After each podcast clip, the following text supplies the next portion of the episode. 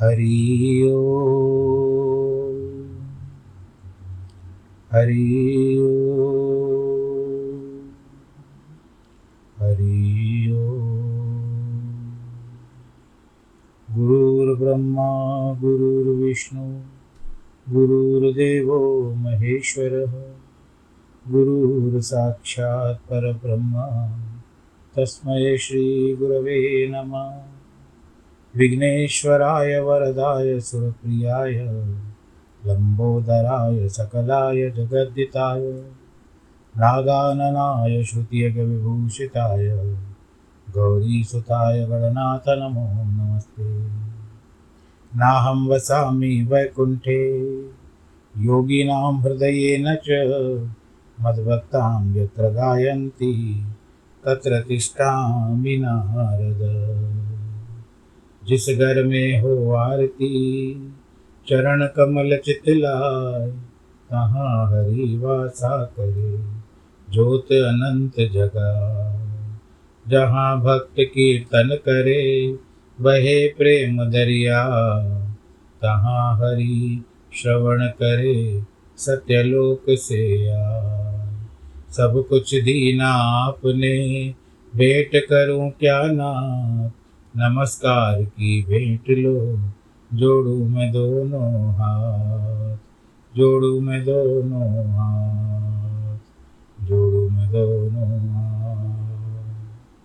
शान्ताकारं भुजगशयनं, पद्मनाभं सुरेशं, विश्वाधारं गगनसदृशं, मेघवर्णं शुभाङ्गं, लक्ष्मीकान्तं कमलनयनं योगिविरदानगम्यं वंदे विष्णुं भवभयहरं सर्वलोकैकनाथं मङ्गलं भगवान् विष्णु, मङ्गलं गरुडध्वज, मङ्गलं पुण्डरीकाक्ष मङ्गलाय स्तनोहरि सर्वमङ्गलमाङ्गल्ये शिवे सर्वार्थसाधिके, शरण्ये त्र्यम्बके गौरी।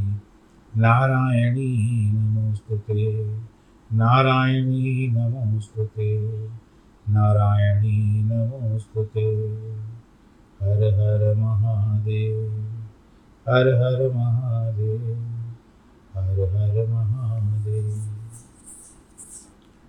प्रिय भक्तजनों, कल के प्रसंग में आप लोगों ने कुबेर के बारे में सुना।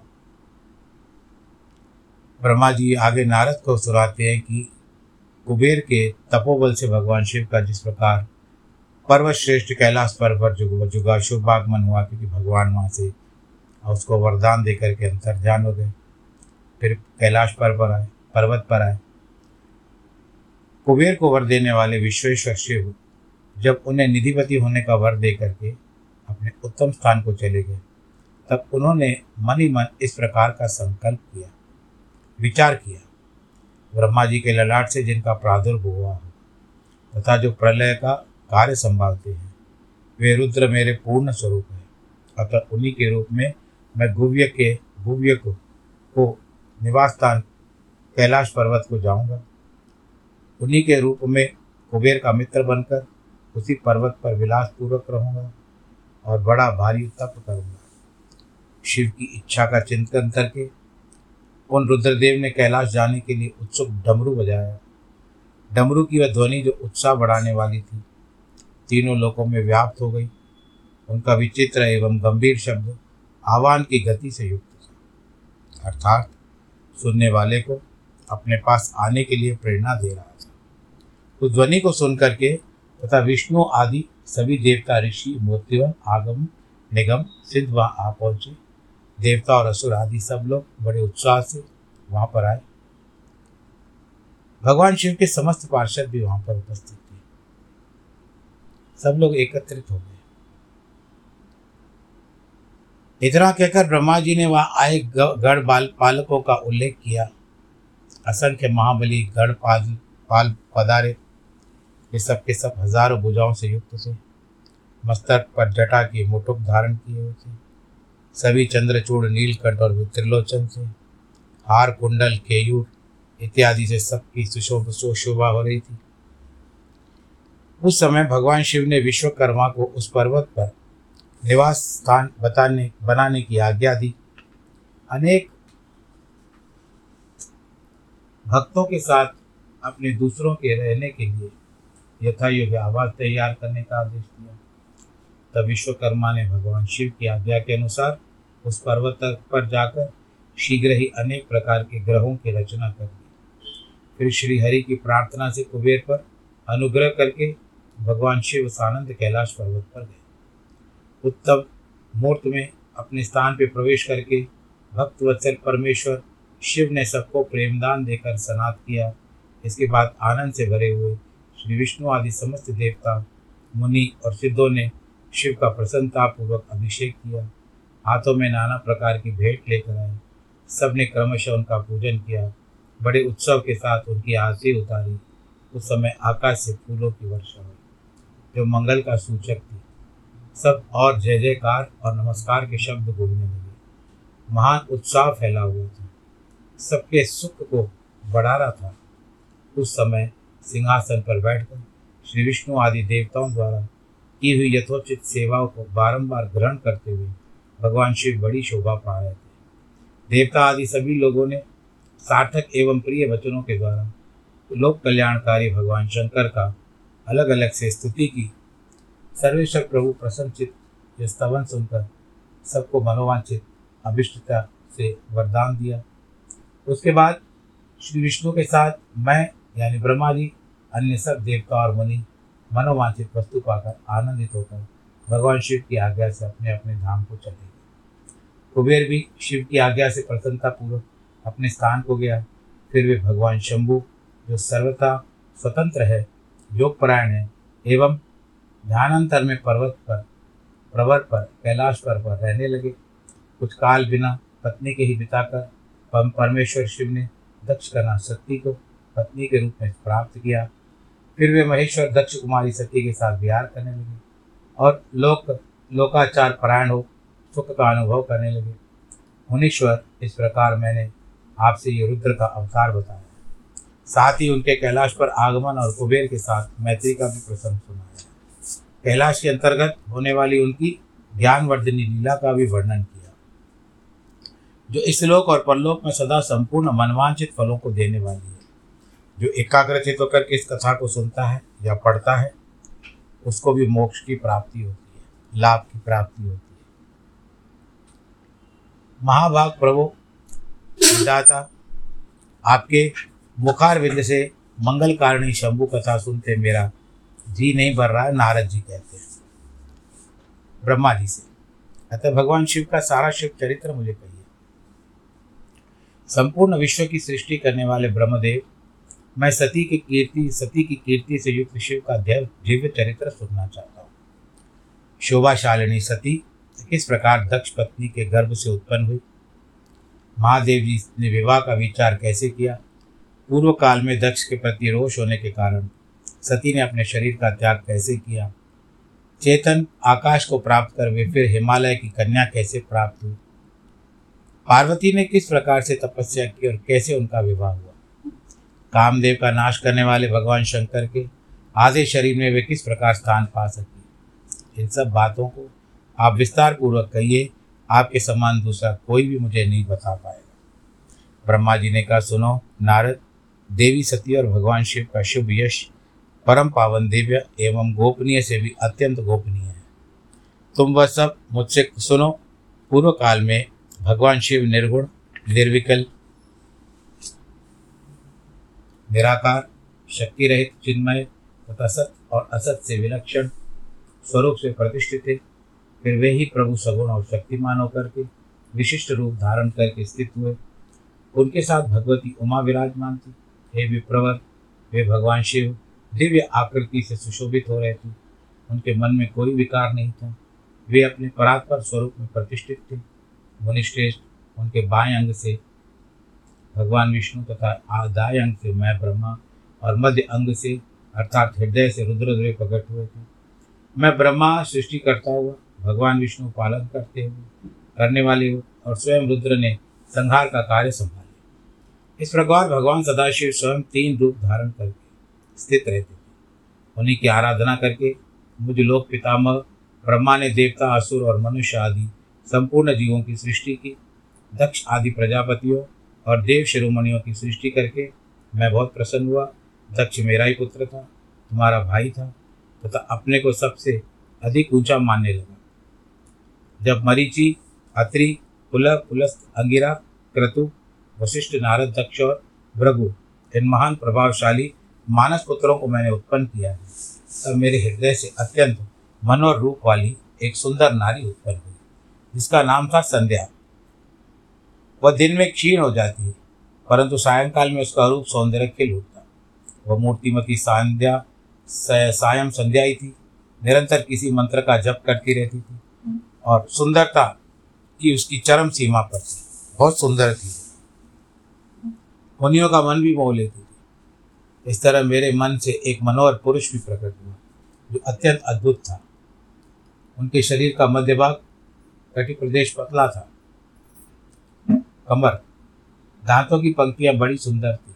उसके अंगों से मतवाले हाथी किसी गंध प्रकट होती नेत्र प्रफुल्ल कमल के समान शोभा पा रहे थे। अंगों में केसर लगाया था। जिसकी सुगंध नासिका को तृप्त कर रही थी। उस पुरुष को देखकर दक्ष आदि मेरे सभी पुत्र अत्यंत उत्सुक हो गए। उनके मन में विस्मय भर गया। जगत की सृष्टि करने वाले वो जगदीश्वर की ब्रह्मा की ओर देख करके उस पुरुष ने विनय से गर्दन झुका दी और कहा कि मैं कौन सा कार्य करूँगा? मेरे योग्य जो काम हो वो बताइए क्योंकि विधाता आज आप ही सबसे अधिक माननीय और योग्य पुरुष हो। यह लोग आपसे ही शोभित होता है। ब्रह्मा ने कहा, हे भद्र पुरुष, यानी अच्छाई वाले व्यक्ति, तुम अपने इसी स्वरूप से तथा फूल के बने हुए पाँच बाणों से स्त्रियों और पुरुषों को मोहित करते हुए सृष्टि के सनातन कार्य को चलाओ। इस चराचर त्रिभुवन में यह देवता आदि कोई भी जीव तुम्हारा तिरस्कार करने में समर्थ नहीं होगी। तुम छिपे रूप से प्राणियों के हृदय में प्रवेश करके सदा स्वयं उनके सुख का हेतु बन करके सृष्टि का सनातन कार्य चालू रखो। समस्त प्राणियों के जो मन है, तुम्हारे पुष्पमय बाण का सदा अनायासी अद्भुत लक्ष्य बन जाएगा। तुम निरंतर उन्हें मद, मदमत करोगे। यह मैंने तुम्हारा कर्म बताया है, जो सृष्टि का प्रवर्तक होगा और तुम्हारा ठीक ठीक नाम क्या करेंगे, इस बातों से ये मेरे पुत्र बताएँगे। ऐसा कहकर पुत्रों की ओर मुख करके मैंने चुप कर बैठा और उनको बताने के लिए मेरे अभिप्राय को जानने वाले मरीची आदि मेरे पुत्र सभी मुनियों ने उस पुरुष का उचित नाम रखा। दक्ष आदि प्रजापतियों ने उसका मुँह देखते ही परोक्ष भी सारे वृत्तांत जानकर उसे रहने के लिए स्थान और पत्नी प्रदान की। मेरे पुत्र मरीचि आदि द्विजों ने उस पुरुष के नाम निश्चित करके यह युक्तियुक्त बात कही कि तुम जन्म लेते ही हमारे मन को मतने लगे। इसीलिए लोक में तुम्हारा नाम मनमत होगा। मनोभाव भी होगा। तीनों लोकों में तुम इच्छा के अनुसार रूप धारण कर सकते हो। तुम्हारे समान सुंदर कोई दूसरा नहीं है। अतः काम रूप होने के कारण तुम्हारा नाम काम के नाम से भी विख्यात होगा। इसके लिए तुमको लोग कामदेव कहेंगे। लोगों को मदमत बनाते हो इसका ला, इसके लिए तुम्हारा नाम मदन भी होगा। तुम बड़े दर्प से उत्पन्न हो, इसीलिए दर्पक भी कहलाओगे। और सदर्प होने के कारण जगत में कंदर्प नाम से भी तुम्हारी ख्याति होगी। कामदेव को कंदर्प भी कहते हैं। आपने सुना होगा श्री रामचंद्र कृपालु भज मन, हरण भव भय दारुणम नव कंज लोचन कंज मुख कर कंज। पद कंजारुणम कंदर्प अगणित अमित नव, नवनील नीलद सुंदरम पटपीत मानव तड़ित रुचि शुचि नौमि जनक सुतावरम ये सुना होगा आपने। कंदर्प अगणित, बहुत सारे काम कामदेव। समस्त देवताओं का सम्मिलित बल पराक्रम तुम्हारे समान नहीं होगा। अतः सभी स्थानों पर तुम्हारा अधिकार होगा। तुम सर्वव्यापी होगे।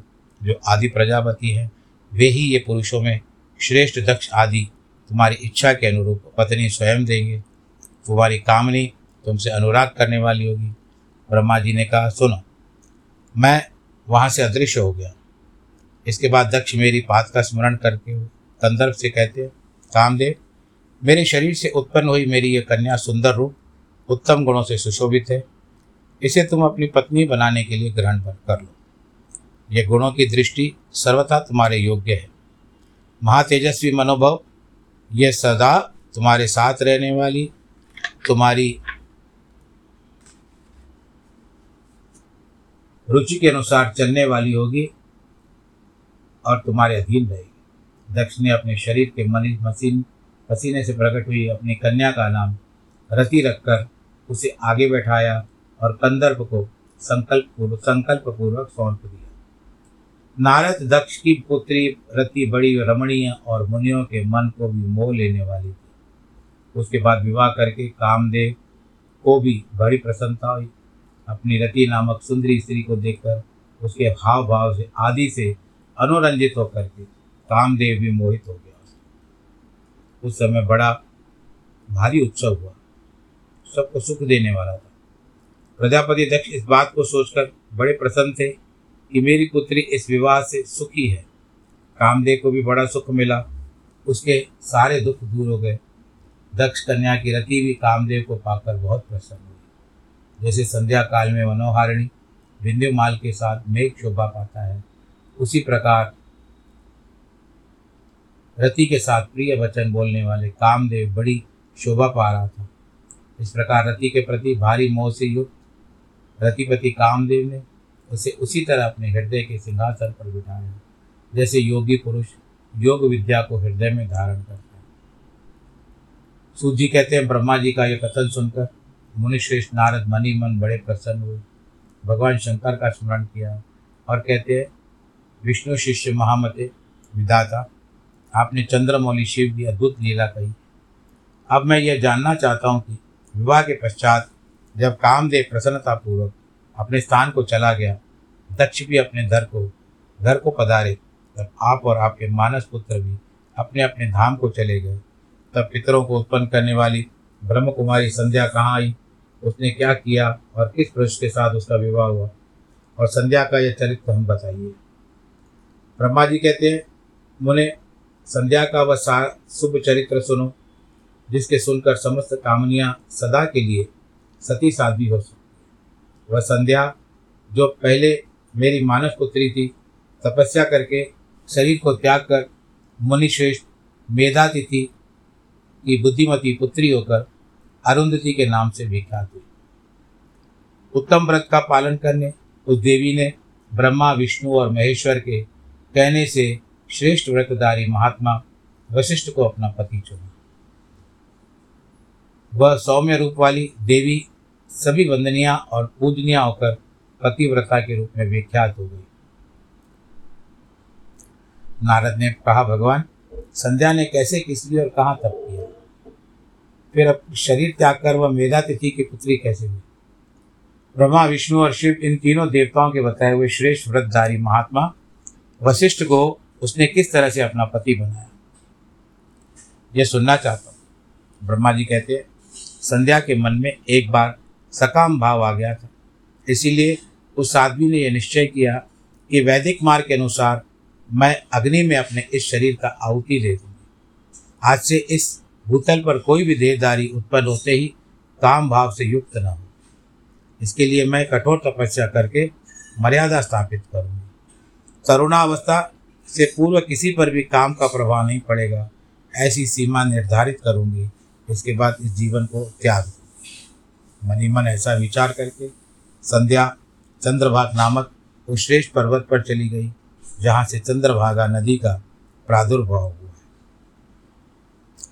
मन में तपस्या का दृढ़ निश्चय लेकर संध्या को श्रेष्ठ पर्वत पर गई हुई जान मैंने अपने समीप बैठे हुए वेद वेदांगों के पारंगत, विद्वान, सर्वज्ञ, जितात्मा एवं ज्ञान योगी पुत्र वशिष्ठ ने कहा, बेटा, वशिष्ठ, माने सुनी संध्या, तपस्या की अभिलाषा से चंद्रबाग नामक पर्वत पर गई है।